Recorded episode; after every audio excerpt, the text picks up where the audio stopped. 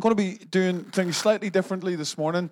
Um, uh, I'm going to be sharing um, in 10 or 15 minutes. Um, uh, so it'll be a bit shorter this morning. But what we thought we'd love to do this morning, we'd love to hear from uh, a few people in our church who um, are part of some charities that you've maybe heard us talk about before. They've kind of been birthed out of our heart as churches in the wider kind of Lurgan Portadown area. And uh, and so we wanted just to give a little bit of profile to those this morning, so you can know what's going on, that you can pray for them, um, because both of them really carry the heart of God, and uh, and so we'd love you to be able to pray for them, and maybe even consider giving to them. Um, but um, so this is we're going to hear from the work of Aspire, um, and also the work of Reach. And, uh, and so these are just a wonderful opportunities to get involved in the life of young people in our town um, and wider city of Craigavon. Is that okay? So that's what we're going to do this morning. So Andrew McGuire is going to come first and talk a little bit about Aspire, and then Kate uh, Dawson and Johnny Hampton are going to come and tell us a little bit about Reach. All right. So I'm going to give uh, Andrew a warm round of applause. Let him before he shares with us. Go for it, Andrew. Thank you. As Ali said, I'm Andrew. Um, I am a youth worker in Portadown, and I work for an organisation called Aspire. Um, so who is Aspire? Aspire um, was set up in 2016 as a response to the to the need that we saw within education. Um, education isn't fair, as some of you may already be aware if you're aware of the work that we do. Um, and so I just want to highlight some of the things that we do today and how we do those. Am I doing something wrong here? Um, we Aspire exists to work with children in Northern Ireland in poverty to help close education, educational attainment gap that exists between rich and poor. Um, Aspire was founded because the real issues um, that are happening are happening within our society, within Northern Ireland, within Craigavon, within Portadown and Lurgan. Children from disadvantaged backgrounds aren't doing as well in school as those young people from better off families and we'll explore this in a wee second. We're a faith driven charity um, based in Craigavon that work with l- local youth workers um, and churches to provide free services uh, for children from lower income families. These are the three things we do. Um, we provide sessions, we go into schools um, after school and we offer support for young people, both as youth workers. Um, sometimes the, the, the lines sometimes merge a wee bit. We're sometimes youth workers, we're sometimes parents, we're sometimes teachers, just depending on what the young people are doing that day. Um, we offer supervised and supportive environments for kids within schools. We provide facilitators who encourage uh, young people and support them with their education and we are mainly youth workers from different churches, which enables us to integrate young people into the local church. Our young people are provided with laptops, resources, and refreshments. Um, every month we make, I was a wee bit surprised with this, 3,600 cups of hot, hot, like hot tea, coffee, hot chocolate, and 360 punnets of grapes. A lot of grapes. Um, Aspire Tuition is for young people that are struggling in a subject. What we do is we work with local youth workers and volunteers from our churches and from our youth programs um, that are trained or have qualified in a particular subject. So that might be science, that might be geography, and they come into school and offer free tuition to these young people. Tuition is really expensive if you're a parent, and you'll know that the cost you have to pay. And so a lot of our young people, majority of our young people, cannot afford tuition, and so we're able to offer that for free for them which goes a long way. Um, I'm so glad these are numbered. Um, and Aspire Activities, what we do is we uh, engage with churches and we create a space where kids can come and learn um, in a fun and interactive way. A lot of the time they don't know they're learning, but they are sneaky. Um, we have, uh, at the moment, yesterday we had our first day of Camp Aspire. So what we do is we run three sessions before the summer where young people from different uh, backgrounds within the community come and they're able to uh, they're able to learn from each other they're able to learn about different cultures and all that kind of stuff. And so last year we had 28 young people from different schools across Portadown, Lurgan, Craigavon and in the summer we had a five day camp up at the north coast. Here we invited um, local youth workers um, from both sides of the community to come and to share what does it actually mean to be a Catholic, what does it actually mean to be a Protestant, and what does it actually mean to be a Christian that doesn't associate with either side, Lees. And so for our young people, their eyes were actually very much open to the fact that, oh wait, to be a Catholic isn't just a society thing, and to be a Protestant isn't just a thing I am because of my parents. During the, the week, we had three young people be- become Christians, and as we went into Glow and the, the, days after, we had eight young people give their lives to Jesus. Um, and that was out of 24. This year we have 60 young people, and so we're expecting God to move again, um, which is really exciting. Um, a lot of our work is done in schools with these young people. Um, however, behind the scenes, there's a lot going on. We're also involved in researching the issues of child poverty and are part of uh, the End Child Poverty Coalition. Um, we're up there with the Archbishop of Canterbury, which is pretty cool.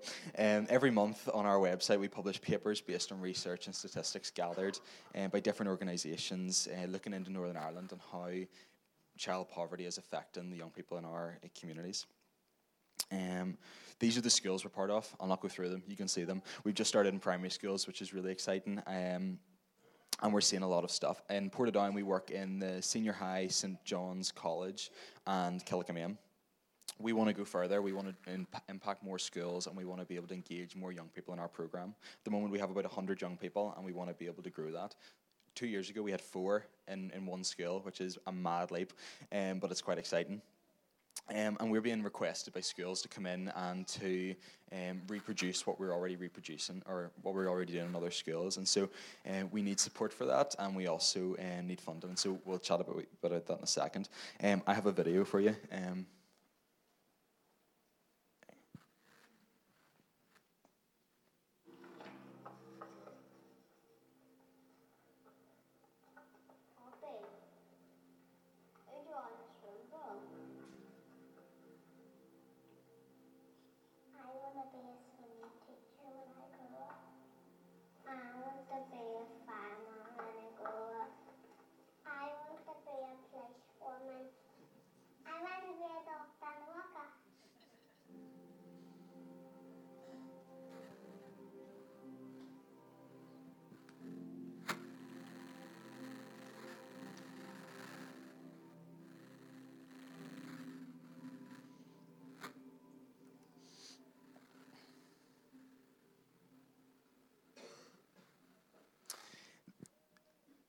in the video, all the children had the same aspirations. Um, statistically, by the age of 11, um, children will start to change their aspirations and their dreams based on their uh, family income. There are currently 1,000, no, 100, and, I struggled with this this morning, 103,400 children living in poverty in Northern Ireland. Uh, it's about one in four kids, about nine out of, eight or nine out of every 30 kids in a classroom are living in poverty poverty is 60%, if a family's living 60% below the national living um, standard. Absolute poverty is if kids if they have their basically one one fridge breaking down, going into poverty, uh, being out in the streets. Um, 6,082 of these young people live in Craigavon area. That's Lurgan, Portadown, Craigavon itself. And out of these um, 6,082 young people who struggle, um, academic, um, academically struggling is their biggest thing we don't think this should be a thing. We don't think there should be poverty within Northern Ireland. Um, and this is the heart of Aspire to eradicate poverty within education. Um, we work with 100 young people, and out of these 100 young people, we're able to provide space, time, and resources for them to get their homework done. 80% of the church um, has a university level education, um, which is massive. Um, 33% of pupils eligible for free school meals achieve at least five a star to C grades, or flip that around, nearly 70% of kids on free school meals will not get the GCSE levels that they need to be able to progress into further education or, or an adequate workspace, which is mad. Um, if you're born in a disadvantaged home, you're unlikely to go to church, and school will be more difficult. If you go to church, you're likely to have money and education. But if anyone has the world's goods and sees his brother in need, yet closes his heart against him, how does God's love abide in him? This isn't just a wee verse to get you your heart um, pulling your heartstrings. Uh, this is the kingdom. Uh, the kingdom is, is to see poverty and to see injustice eradicated. We want to see the kingdom of God infiltrate our schools, but to do that, we need to, we need to first deal with the injustices we want to partner with you. We are not the church, nor do we want to be the church. If we become the church, we can we stop doing what we do. And so this is why we're partnering with churches all across Portadown, Lurgan, Craigavon to see um, young people engaging um, here. What does our churches look like if our if our young people start coming here? What does it look like if our kids that um, are struggling with substance abuse come into our church? We want to prepare the church for what happens whenever the church starts to tackle injustice. And so, just to finish, we, we need partners, um, and we, we don't want to be. Um, we don't want to shy away from that. We need people to partner with us because we need to keep doing the work that we're doing. And so I'm going to be down the back at the wonky banner um, that I tried to get straight. And if you want to come and have a chat, come and have a chat with me. We need people to pray. We need um, that's the most important thing. We need you to be praying for us. We need you to be praying for the young people that we're engaging with every single week, and we need you to be praying for the young people that are giving their lives to Jesus. Um, we need people that are going to come around them as they come into church.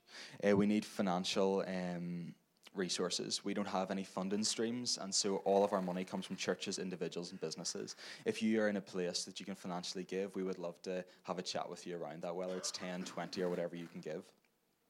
And we also need tutors. If you fall into that category of the 80% that has a university degree or has A levels, come and have a chat with me. We would love to have a conversation around how you can come into schools and offer your ability um, in those places.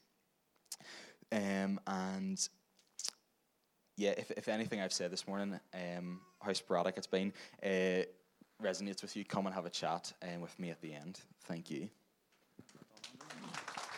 Well done, Andrew. Great stuff. So I, I, should have said actually at the start, as a church, we do um, support Aspire and um, Reach. Guys. Both um, in Lurgan and Portadown. So part of the offering that comes in on uh, monthly, we uh, we support these guys. So it's great to, to see them as, as partners. Obviously, come to our church as well. So it's lovely the way it's all entwined. And uh, and so as um, Andrew has talked a little bit about the work of Aspire and helping specifically within the area of education to try and up the standard of living and help young people become empowered to make good choices. Um, along similar lines, but slightly different, we have uh, the work of Reach. Let's give Johnny and Kate a round of applause as they share as well, can we? Uh, thank you very much for giving us the opportunity just to share a little bit about the work of Reach this morning. Uh, some of you may have heard about Reach, some of you may not. Uh, if you're like my dad, he continually still asks me, What is it again you do, son? So I'm going to take a couple of seconds just to explain what Reach is and what we do. This might work. Anyway, just to give you a bit of background, probably around 15. Oh, there we go good stuff. Around 15 years ago or so, youth workers based in Lurgan were working a lot into Lurgan Junior High School, uh, including Alan and Rick Preston, some of you may know as well. And they were going into school, they were taking assemblies, taking classes, different things, and the school realised that the local youth workers from the churches in the local area uh, had a really good rapport with these young people, that they're really good role models, that uh, the young people related to them really well. And what happened over time was Lurgan Junior High School realised actually that some of their pupils could just do with someone and a space each week that they could share just what's going on, the ups and downs of life, whatever was, was happening, whatever wasn't happening, and a really good positive influence on them. And it was around this time that all the youth workers in Lurgan that were involved with going into Lurgan Junior High School decided that anything we will do, we'll do it under this banner of Reach and we'll come together and, and, do it like that. Probably around five, four and a half, five years ago, myself and Rick Preston were, were chatting about the work that was continually going on in Lurgan Junior High School uh, under this banner of Reach. And, and, we both realised I come from an education background. Rick was uh, working in a church at the time. We decided that, you know what, there was a real, real need for this in our local community. There was a real need for our young people to have a really positive influence in them. We're very blessed in this area that we have brilliant schools and brilliant support for our young people, but it's stretched. And we realised that actually how impactful would it be if the young people throughout our local community had a Christian person that spent time with them each week, that threw the arm around them and journeyed with them and provided them with that support each week? So, around four and a half years ago, uh, we, we stepped out of our jobs and, and we created uh, or got our charity status, and Reach became a charity. Uh, what we do then, the, the ins and outs of, of what we do, that Reach partners with local schools throughout Lurgan, Portadown, Craigavon area. Uh, we work with young people from a variety of backgrounds and issues. Uh, our young people are brilliant that we work with, but the school that schools that we work in refer young people. Uh, initially, that was for behaviour. They were asking us to come in and work with kids that maybe were disengaging from education because of behaviour. But over time, we, uh, we're working in schools and really providing that early intervention for pupils that maybe are facing difficult life circumstances outside of school and inside school. Uh, maybe there are situations that have arisen in life that are just real barriers and tough for them to journey through at that time. It can maybe be their self esteem and worth and how they see themselves. Uh, it could be just maybe socially settling into school, maybe the transition from one school to another. Lots of these things that can impact young people. Uh, and what Reach does is that we bring in a group of trained mentors into school into our schools and work alongside uh, the school pastoral care system and work with these young people. Uh, there's real simplicity actually to what Reach does. We uh, we basically go into our schools, like I've said, we take our team of trained mentors and we just spend time with our young people. Uh, there's no magic formula to this. We do this because we know and we want to follow the example of Jesus. We, we read in the Bible continually of how Jesus spent time with people, how he sat at the table with people. How he sat and he, he looked at them in, you know, in the eyes and he shared his life with them. He asked them about what was going on. He journeyed with them. He opened up his life and he invested in them. And for us at Reach, we believe that this can have a huge, huge impact on our young people. As they go through the roller coaster of life uh, and all these things going on, we believe that spending, uh, having a Christian person that goes into schools, that mentors and spends time with a young person can have a huge, huge impact. Uh, as I said, mentoring is, is a huge, huge part of what we do in this one to one relationship within schools. What we also do is we provide personal development classes, and that is, if you want to imagine the megaphone, that's getting our message out to the entire school uh, year group. Uh, the mentoring is the whisper, the arm around the shoulder and the whisper. And uh, but this idea of the personal development class has actually been able to share with the entire school year group. Uh, we work through different things like values with the, the different classes that we work with, things like choices and decisions, uh, work with self esteem, how they view themselves, maybe setting goals and ambitions and different things in life. And we feel that, again, getting the opportunity to speak into an entire school year group can be huge. And for us, it's a huge, huge privilege for this.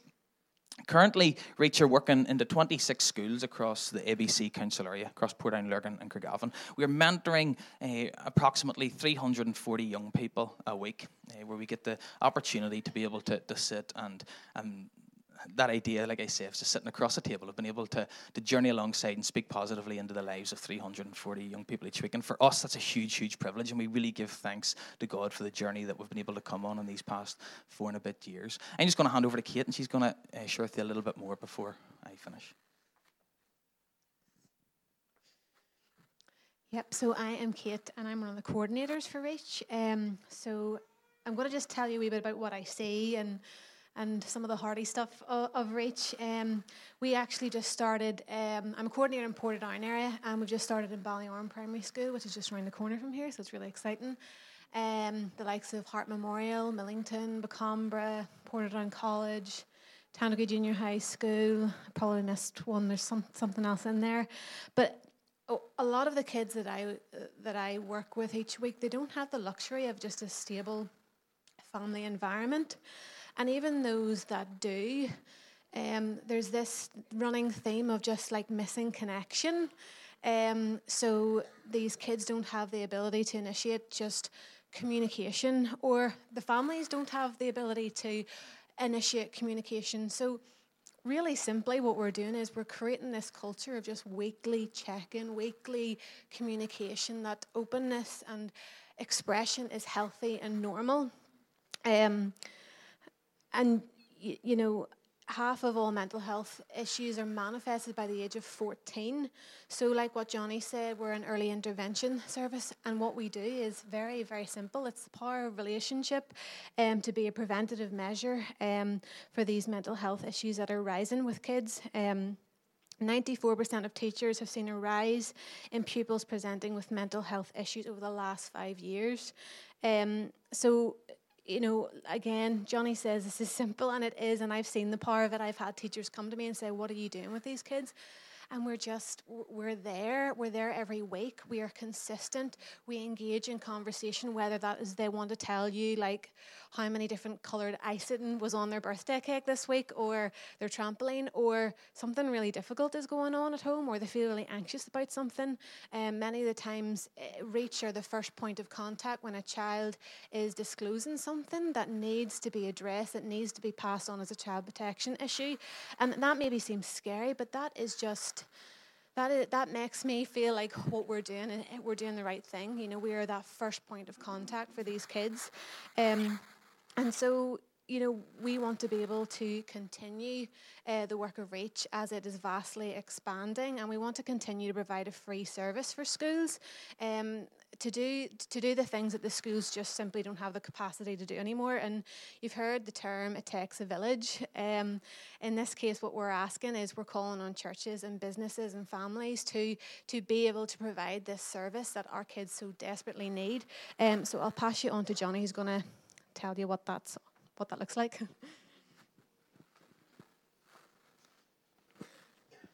Yeah, so how can you help? Uh, what I love about Reach is that it it doesn't just happen with a small group of people uh, doing all the work all the time. Uh, Reach is a vehicle for the local church, for our local communities, for people to jump on board, to be able to help out with. And there's lots of different ways that people uh, can help out. The three main ways what we what we'd love to, to share with you this morning are first of all pray. Everyone can pray. What we do at Reach doesn't work or can't happen without the power of prayer. Without people coming and praying for the young people that we're working with, praying for the organisation and the upkeep of it uh, and the running of it, of praying for our local schools and our communities and uh, that our young people are growing up in. So pray is the is the first thing. Uh, volunteer is, is another big thing. Reach engages around around 40 to 50 volunteers on a weekly basis. That can be from lots of different things, from signing up to be a prayer partner and being part of that life of, of helping uh, the, the prayer life continually uh, tick within reach. It can be through mentoring, through giving up a time each week to go and sp- be one of our trained mentors that spend time with the young people in our different schools throughout the week. Or indeed, there's uh, the monthly giving, like uh, Kate has already mentioned. Uh, we are at the, at the point with Reach where uh, we're working across Portadown, Lurgan, Craigavon, and, and we believe that God's stretching the vision as well. We would love to be able to work into the Armagh and Banbridge areas as well. We'd love to be able to cover the ABC Council area. We'd love the ABC Council area, where we all live and where we are part of, to be known as a great place to bring our young people up. That they are going to have a positive Christian influence in their schooling life and their day to day, and someone that's going to walk the journey with them and uh, open up their lives and show Jesus to them. Uh, just a, a, I suppose I'm trying to pull this together. Well, what does it cost, or what does it mean to, to run a, a, a new area for Reach? To cover 120 young people on a weekly basis uh, for mentoring one to one, it costs around £35,000 a year. Uh, like, like Kate has said, this uh, can involve everybody from lots of different uh, lots of different parts and walks of life. And for us, we are really, really privileged and really, really uh, just means so much to be part of a church fellowship that does invest into reach and into the work that's going on. Like we said, with uh, churches gathering together within the local communities that we're working in, giving uh, businesses gathering together to uh, invest financially into the work of Reach, and individuals giving £20 a month can make such a huge, huge impact into the work that we do and can help break this down. And when you see figures like this, I, I, I can't but get excited and think that this is this is achievable. This is this is brilliant. But what we would love is you to, to think over these things, to think over uh, praying for reach, being part of your, your uh, daily prayer routine. If you want to sign up to be a prayer partner, to come and see us at the end, and uh, we send out, usually every two to three weeks, we send out some prayer points and different things that are going on that you can directly pray into. To volunteer, to be someone that, that gives up time, maybe to be part of that working of whether it's mentoring or being part of the uh, uh, the different things that go on within the work of Reach, or if you can, to give financially, to be someone that signs up to give on a monthly basis to help the work of Reach continue. But uh, thank you so much. If you would like to, to chat to us at the end, Kate and I will, will be about, or you can visit our, our website as well. There's lots of different information and ways to, to give there, or Facebook as well. But thank you so much uh, for the time this morning.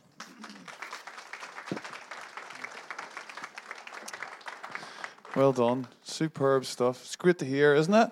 Um, you know, the, you know, listening to the guys, I'm reminded of that verse. The kingdom of God's like a mustard seed. You know, I remember when um, we started Reach about 15 or 16 years ago. It was just a mustard seed little dream. You know, could you, could you do something to help young people?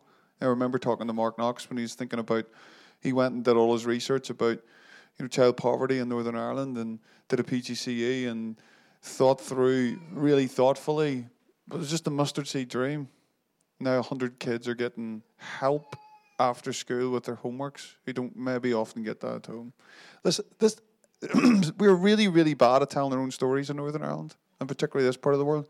But there's 350 young people getting a one-to-one mentoring session every single week. I mean, like, if that's in other parts of the world, they write books about those things, and they sell them. But I just want us to clock that from 350 young people every week. And it's all supported by people who are given businesses, churches, individuals. It's just a mustard seed. It's just a, just a mustard seed, and now 350 young people. And the schools are crying out. It's one of the best kept secrets in Northern Ireland. Reach, to be honest, 350 young people giving, getting a one on one session with somebody who loves Jesus and loves them. Isn't that, isn't remarkable? It is remarkable. And, uh, and God is doing great things uh, in and through. And let's celebrate our own stories in the right way. Yeah, can we do that together more and more? So I'd love, love, love us to do, just before I just share a few thoughts this morning, can we all stand to our feet? um, maybe, Johnny, where's Andrew? Andrew, Andrew, can, you come out, can we come over to this side here? Um, Johnny, if you come up here, and Kate, if you go down to the kind of back there, is that all right? Could a few people just um, gather around them let's just pray together for them before we move on? Is that okay? Just gather around. You might have, you might sense a, a word or something for them. Let's just be the church. So Kate's at the back there as well. Um, Johnny's up here and Andrew's here. let's just take a few moments and pray. That's what we do in church, yeah. And let's let's let's be the church together and pray God's blessing on the work of Reach and Aspire. Come, Lord Jesus. Thank you, Lord. Thank you, Jesus.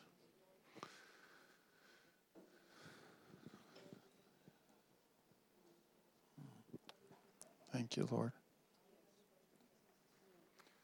Thank you, Lord. Thank you, Father. Do a new thing, Jesus.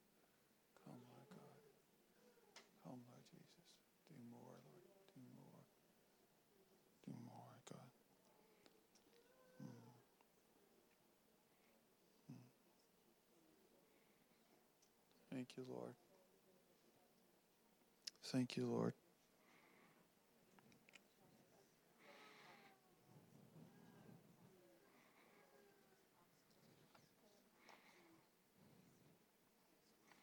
Mm.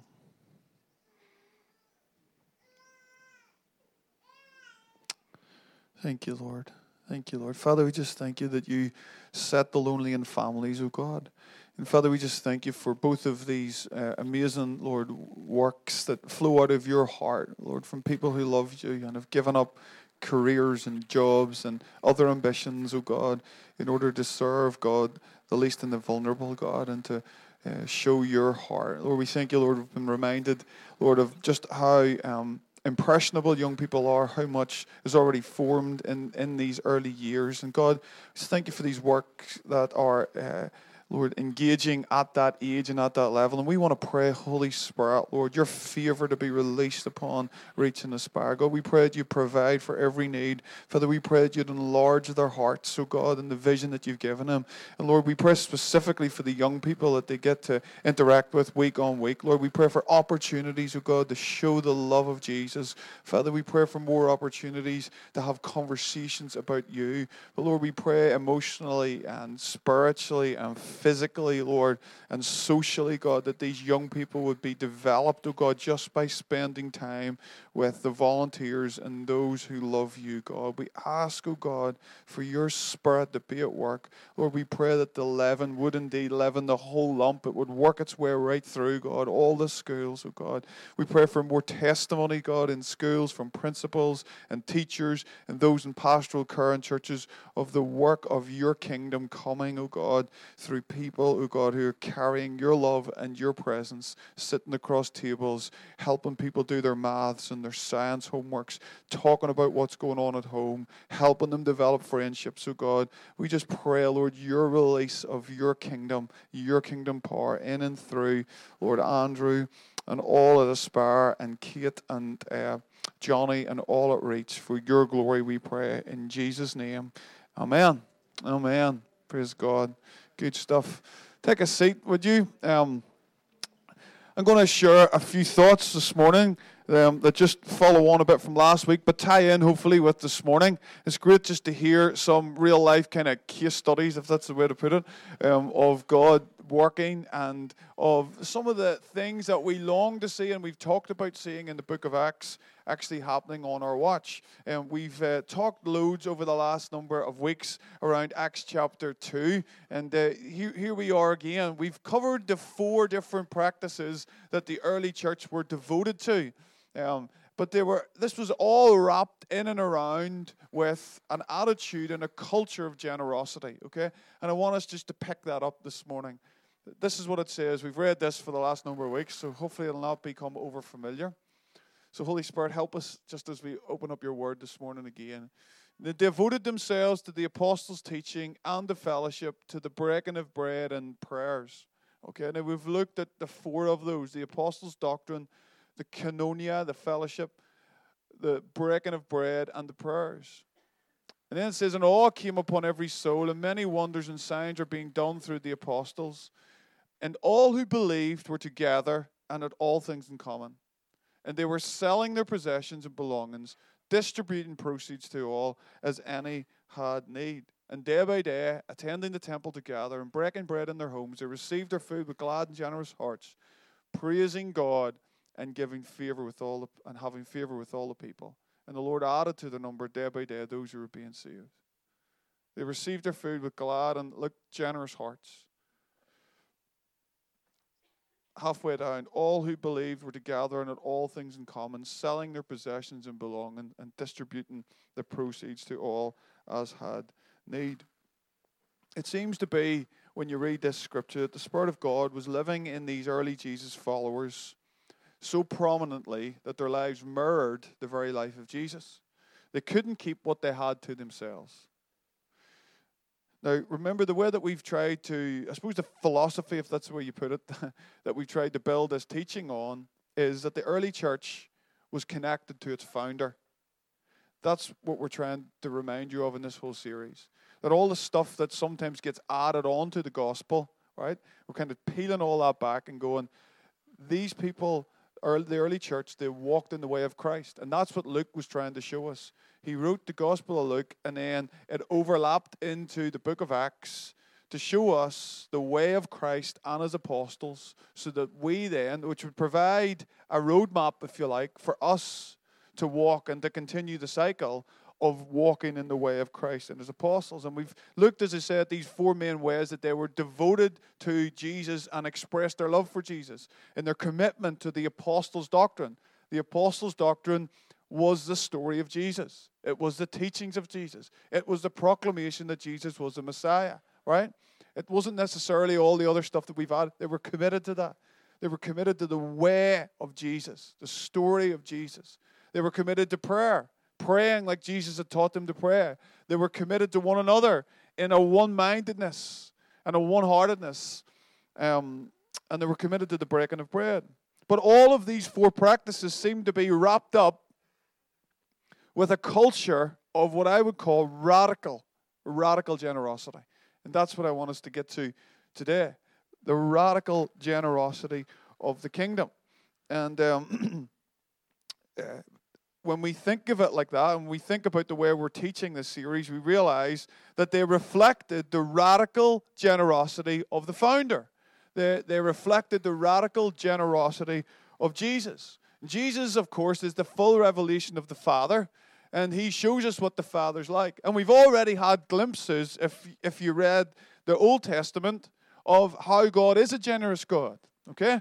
Um, I'm just going to skim through these, but these are Bible references in the Old Testament, a lot of them in the Psalms, that declare something of the generosity of God, His generosity in creation itself, in making the world, in inviting humanity into His love. You visit the earth and you cause it to overflow. You greatly enrich it. The stream of God is full of water. You prepare their grain, for thus you prepare the earth. You water its furrows abundantly. You settle its ridges, you soften it with showers, you bless it with growth. You have crowned the year with your bounty and your past dripped with fatness, right? So we have words like overflowing, abundance, bounty, blessing, Jesus, or God, sorry, is revealed to us throughout the Old Testament as a God who is generous. He loves righteousness and justice. The earth is full of loving kindness, right? We see these glimpses of God's generosity. We see his generosity in, in terms of his patience with the children of Israel when they're disobedient. Continually, we see his generosity when he brings them into the wilderness and he gives them he gives them water. He splits the rock and it's abundance, the drink that he gives them. We see it in Exodus when God reveals himself to Moses and said he's a God who's compassionate and gracious and slow to anger. We see it in the prophets when God's trying to get a hold of his people and remind them how much he loves them. I have loved you with an everlasting love. I have drawn you with loving. He's generous with his love. He's, he's drawing people with loving kindness. It's not like, well, you sort yourself out and then we can have a chat. It's generous, loving appeal to the hearts of the ones that he loves. In Hosea, I led them with cords of human kindness, with ties of love. God is trying to romance the hearts of his people. And, and we see a generosity in all of that. And like everything else, then, when it comes to Jesus, when it comes to the characteristics of God, we see the fullness of that revealed in Jesus. And when it comes to generosity, we see the fullness of the character of God revealed in Jesus. Last week we, we talked about this word kenosis from Philippians chapter 2, at how Jesus um, showed us how God was one who empties himself out, who empties, he's generous in the sense that he gives up all of who he is that in Jesus, God sets aside his status, his reputation, all that he had in heaven. He sets that all aside in generosity and empties himself out for humanity in which he loves. And we see it in all these different kinds of ways. I could talk about each of them for a few moments, but I'm not going to for time's sake. But we see in all of these aspects of Jesus' life his generosity. And it seems to be that Jesus was showing us a way of life that looked like complete renunciation, complete denial of just living for yourself. It was a posture of thinking more of others continually, more than it did himself. And at the heart of that kind of a life is what we call in the in, you know what the Bible calls covenantal love. It's a love that enters into a commitment with somebody, a promise, if you like, that's so binding right, that their lives become one. And in that oneness, you decide to live more for the other than we do ourselves. And God has always wanted that kind of relationship with you, with every single person sitting in here today. And He's always wanted that kind of relationship with the earth, right? And He wants to draw you into a loving relationship where He is saying, Everything I have, I'm, I'm putting it on the line for you. God's, you know, Actions always speak louder than words when it comes to God. And he shows us that in Jesus, pouring out his very life for us.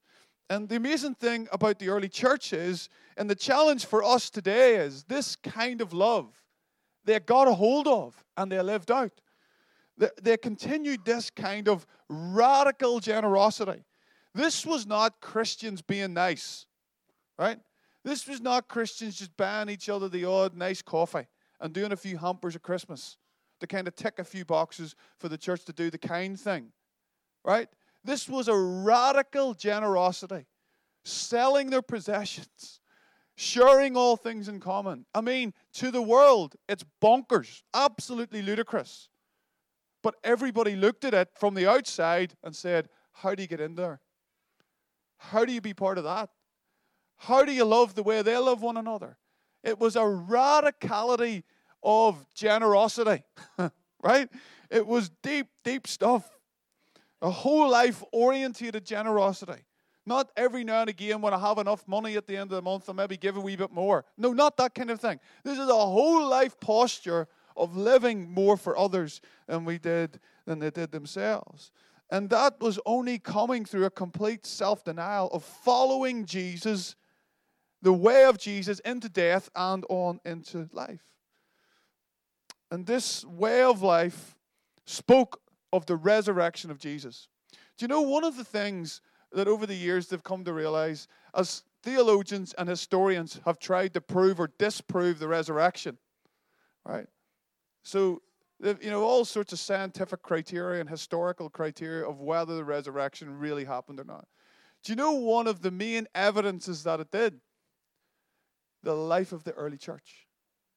They've come to the conclusion, many people, that there has to be something that would explain why people would live their lives the way they did. And that's what the biggest apologetic for the resurrection actually is, is the way that the early church lived their life. I love this from Will Willimon. It's a bit long, but let me read it. When you think about it, the quality of the church's life together is evidence for the truthfulness of the resurrection. The most eloquent testimony to the reality of the resurrection is not an empty tomb or a well orchestrated pageant on Easter Sunday, but rather a group of people whose life together is so radically different, so completely changed from the way the world builds a community, that there can be no explanation other than that something decisive has happened in history. The tough task of interpreting the reality of a truth like the resurrection is not so much the scientific or historical, how could a thing like that happen, but the ecclesiastical, that's the church, and the communal, why don't you people look more resurrected? It's when stuff actually gets embodied in our lives and makes a fundamental difference to the way we live that looks completely different to the world. That's when people go, Jesus must be alive. This thing must be true. He's actually not still dead, he's, he's alive. He lives. And that must be the reason why people live the way they do. Because Jesus isn't very good at staying dead. But we need to sometimes remind ourselves that in the church, right? That he, he, he's alive and it looks like something different when his life becomes ours. And it's such a challenge to us in the church because it's such a grieving thing that we can be known, the church in general, as being mean and tight fisted. It's such an indictment on the church today. And we have to we have to win we have to win it back through living and loving like Jesus because if the same spirit that raised Christ from the dead and Jesus was the most generous person we could ever imagine, then it has to be embodied in the life of the believers. And the early church got on with doing that. I have other quotes that could prove it. But I, I, I, I'm not going to take time to read them. But I do like this one from Lesslie Newbigin. We must live the kingdom of God in such a way that it provokes questions for which the gospel is the answer. Just kind of sums up what I've been trying to say. We must live in the kingdom of God in such a way that it provokes questions for which the gospel is the answer. And why do we not? I suppose that's what we want to challenge ourselves with. And what we want to allow the Spirit of God, you know, to challenge us with. By the way, you know, this church is an incredibly generous church. You know, yeah, the, the very reason that we're still together, loving each other as a family, is because people have been generous in their hearts. People have been generous towards one another, and people have been generous with their finances. And I want to commend you for that and thank you for that. Yeah, but I want us, I want us to go further. Is that all right? I want us to go even. Could you convince me? I want us to go even. I want us to go even further. I want us to think, and when I say I want, I when I say I want us, I mean I want me. But I can't. I don't want to do that on my own. None of us are supposed to. But I want us to go. I want us to think about how God is calling us, and as individuals and as a church, to be even more radical in the generosity of how we live our lives. But we have to realize why sometimes we don't. And that's because we're caught up in a culture that values our stuff over our souls. We're caught up in a culture that wants to gain the world, but forfeit their own souls in the process. We, we live in a world where we're encouraged to hoard, to store up treasures in heaven, to lust after what our eyes desire.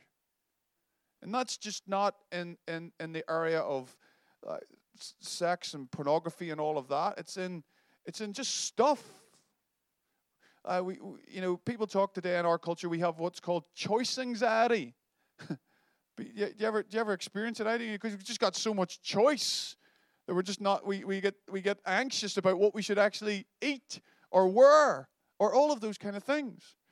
And um, And then below all of that, in our culture today and slightly creeping into the church, is also a sense which is worrying that we feel entitled to it. There's like, there's like an entitlement that comes with it that somehow we kind of deserve this. And uh, it's a modern day principality and power. Okay, it's a, it's a modern day materialism and the desire for stuff is a modern, I believe, a modern day. It's a sea that we swim in, it's the air that we breathe. And so we have to be renewed in our minds daily. We need to allow our hearts to be soft and confess our sins to God. Allow our hearts to repent where we need to so we can be formed into the ways of Jesus.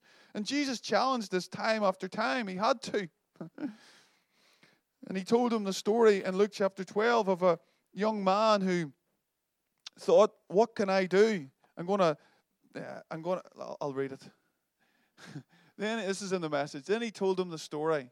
This is Jesus. The farm of a certain rich man produced a terrific crop. He talked to himself, What can I do?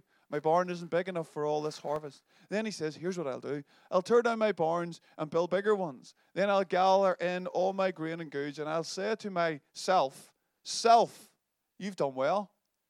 You've got it made, and now you can retire, take it easy, and have a time of your life. Just then God showed up and said, Fool, tonight you will die.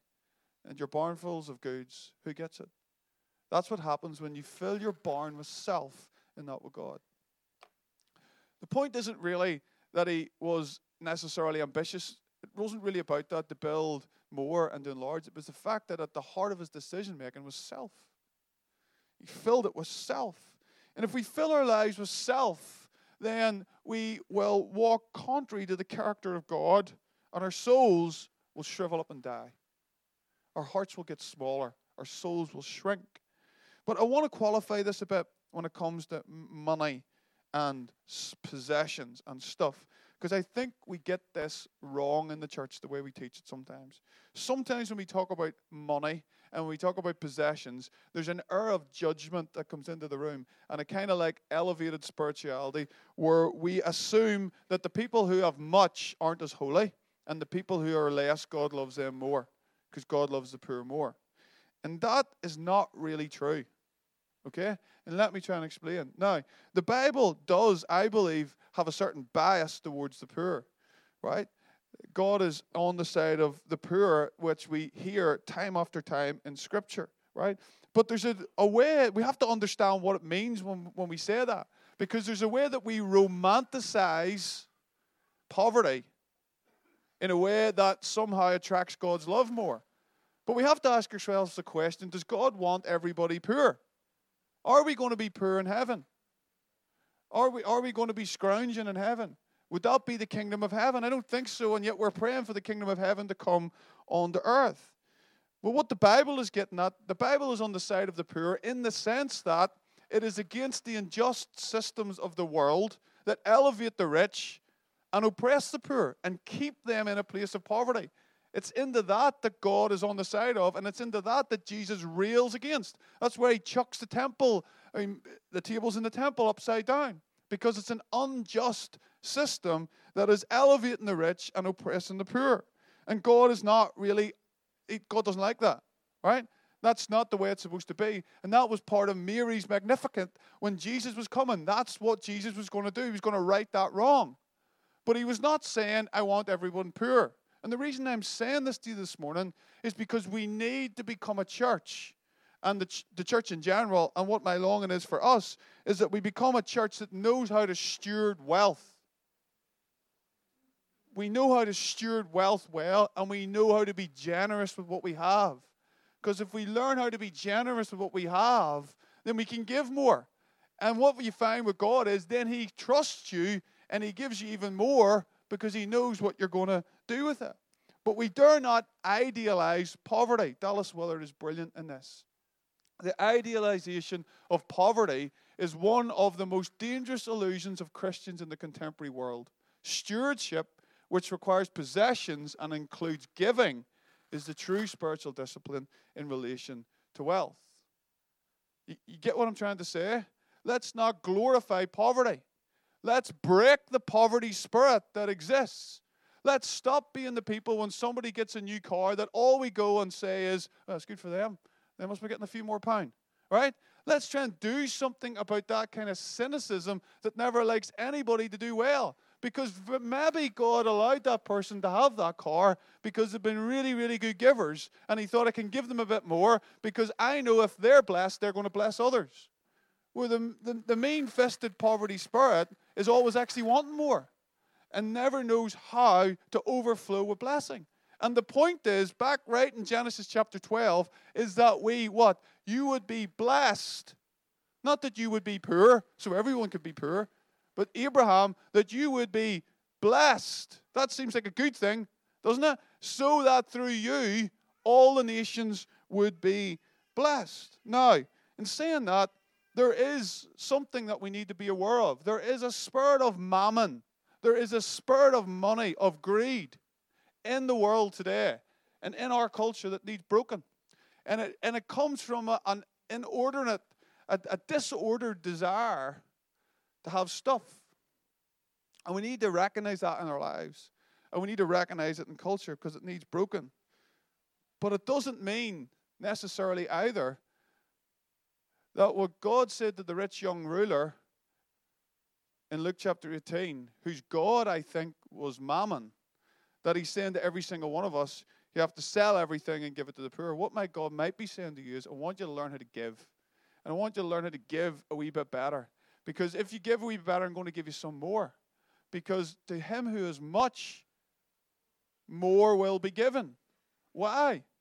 Because it's about stewarding what you have. It's not about scarcity, it's about channeling blessing.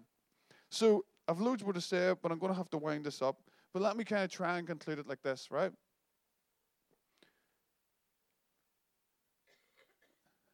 Let me try and conclude it like this, right?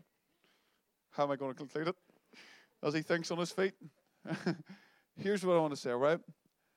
We've heard how God is using reach and aspire this morning, right? Just two ways that God is using different people and all of us in our individual lives.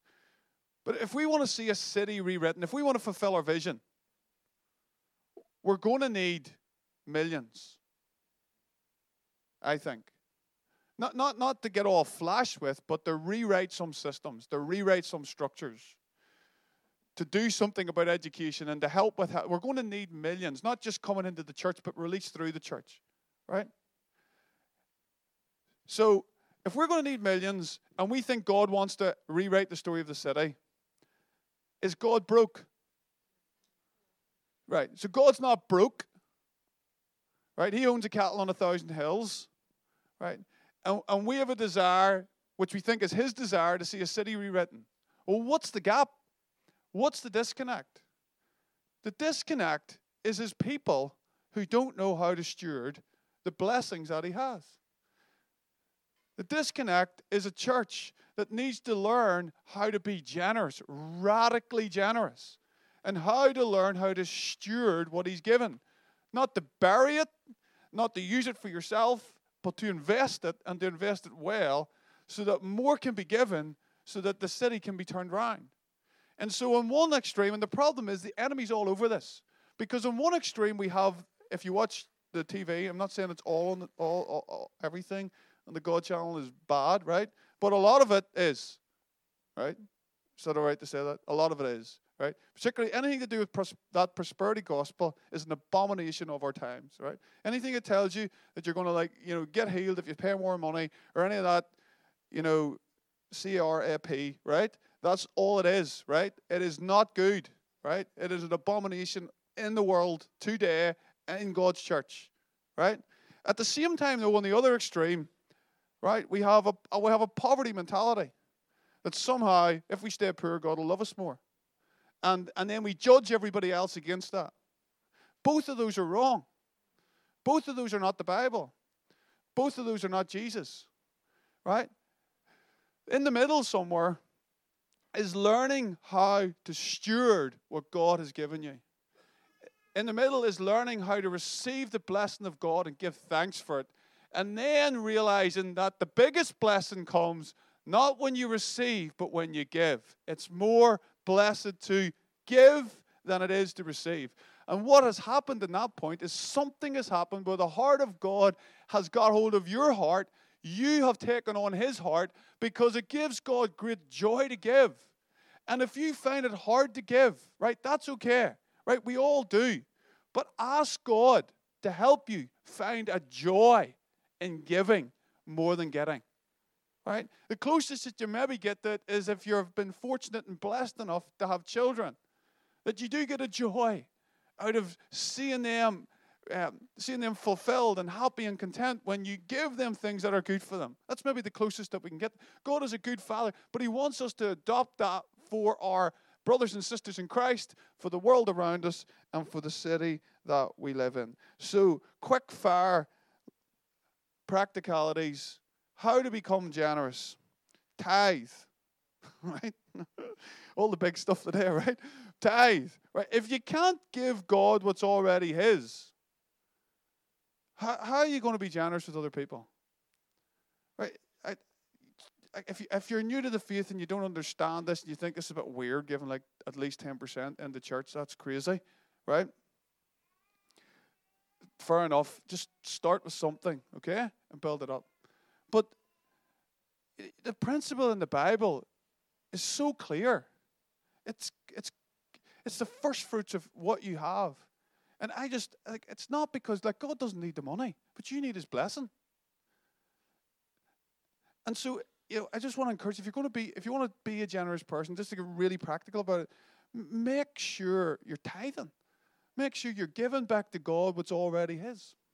Secondly, recognize and repent the soul ties sometimes our, our, our, I find in my life, my soul just gets tied to stuff. I, I need to do some work around some stuff that, that, I, I feel like an affection for in my heart. I feel a tie to. I just want that stuff, or I, I want to be in that place, or I want to be able to have the money to do that. And I just have to repent of that. It takes work.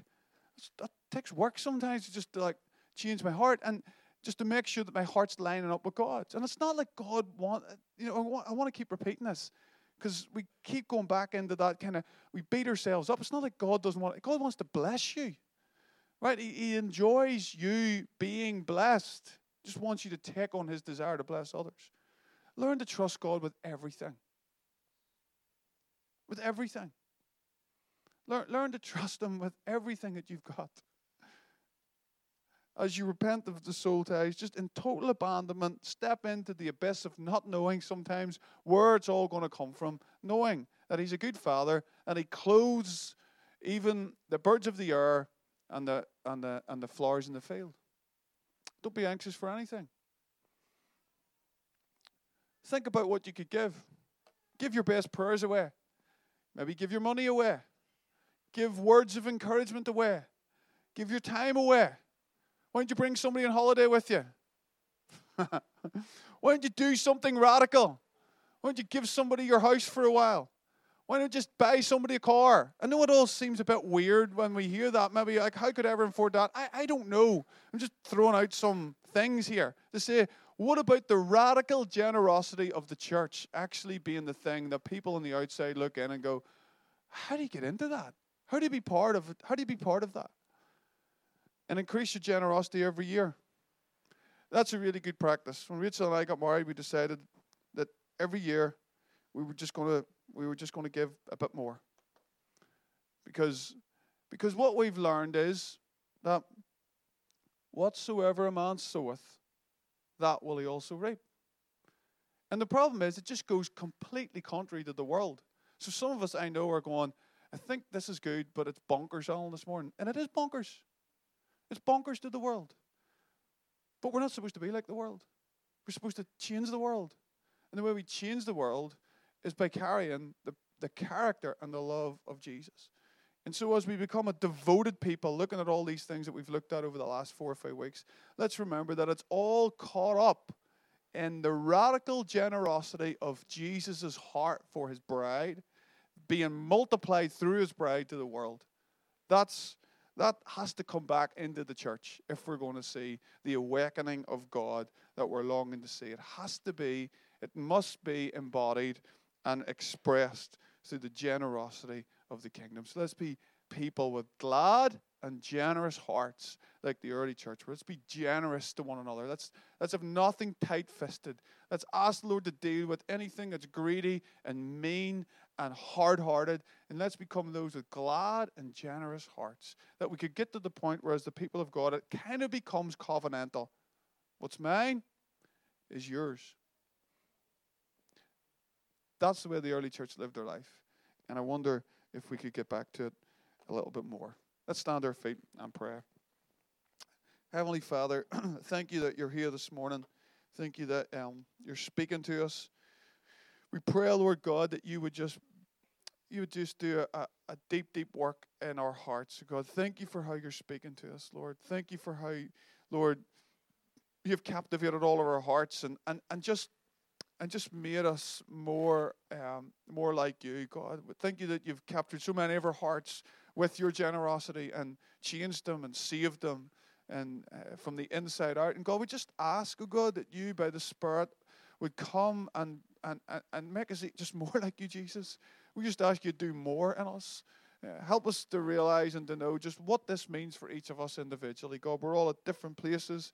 We've all got different levels of possessions. You've all you've put different levels of things in all of our different hands. And so, God, just whatever it means for us, Holy Spirit, I just pray it be one or two things that would take home this morning that would mean something for us, that you'd speak to us each individually, Holy Spirit, and um, and help us to be obedient to that. And as a church corporately, God, that you continue to speak to us in this way for your glory in Jesus' name. Amen.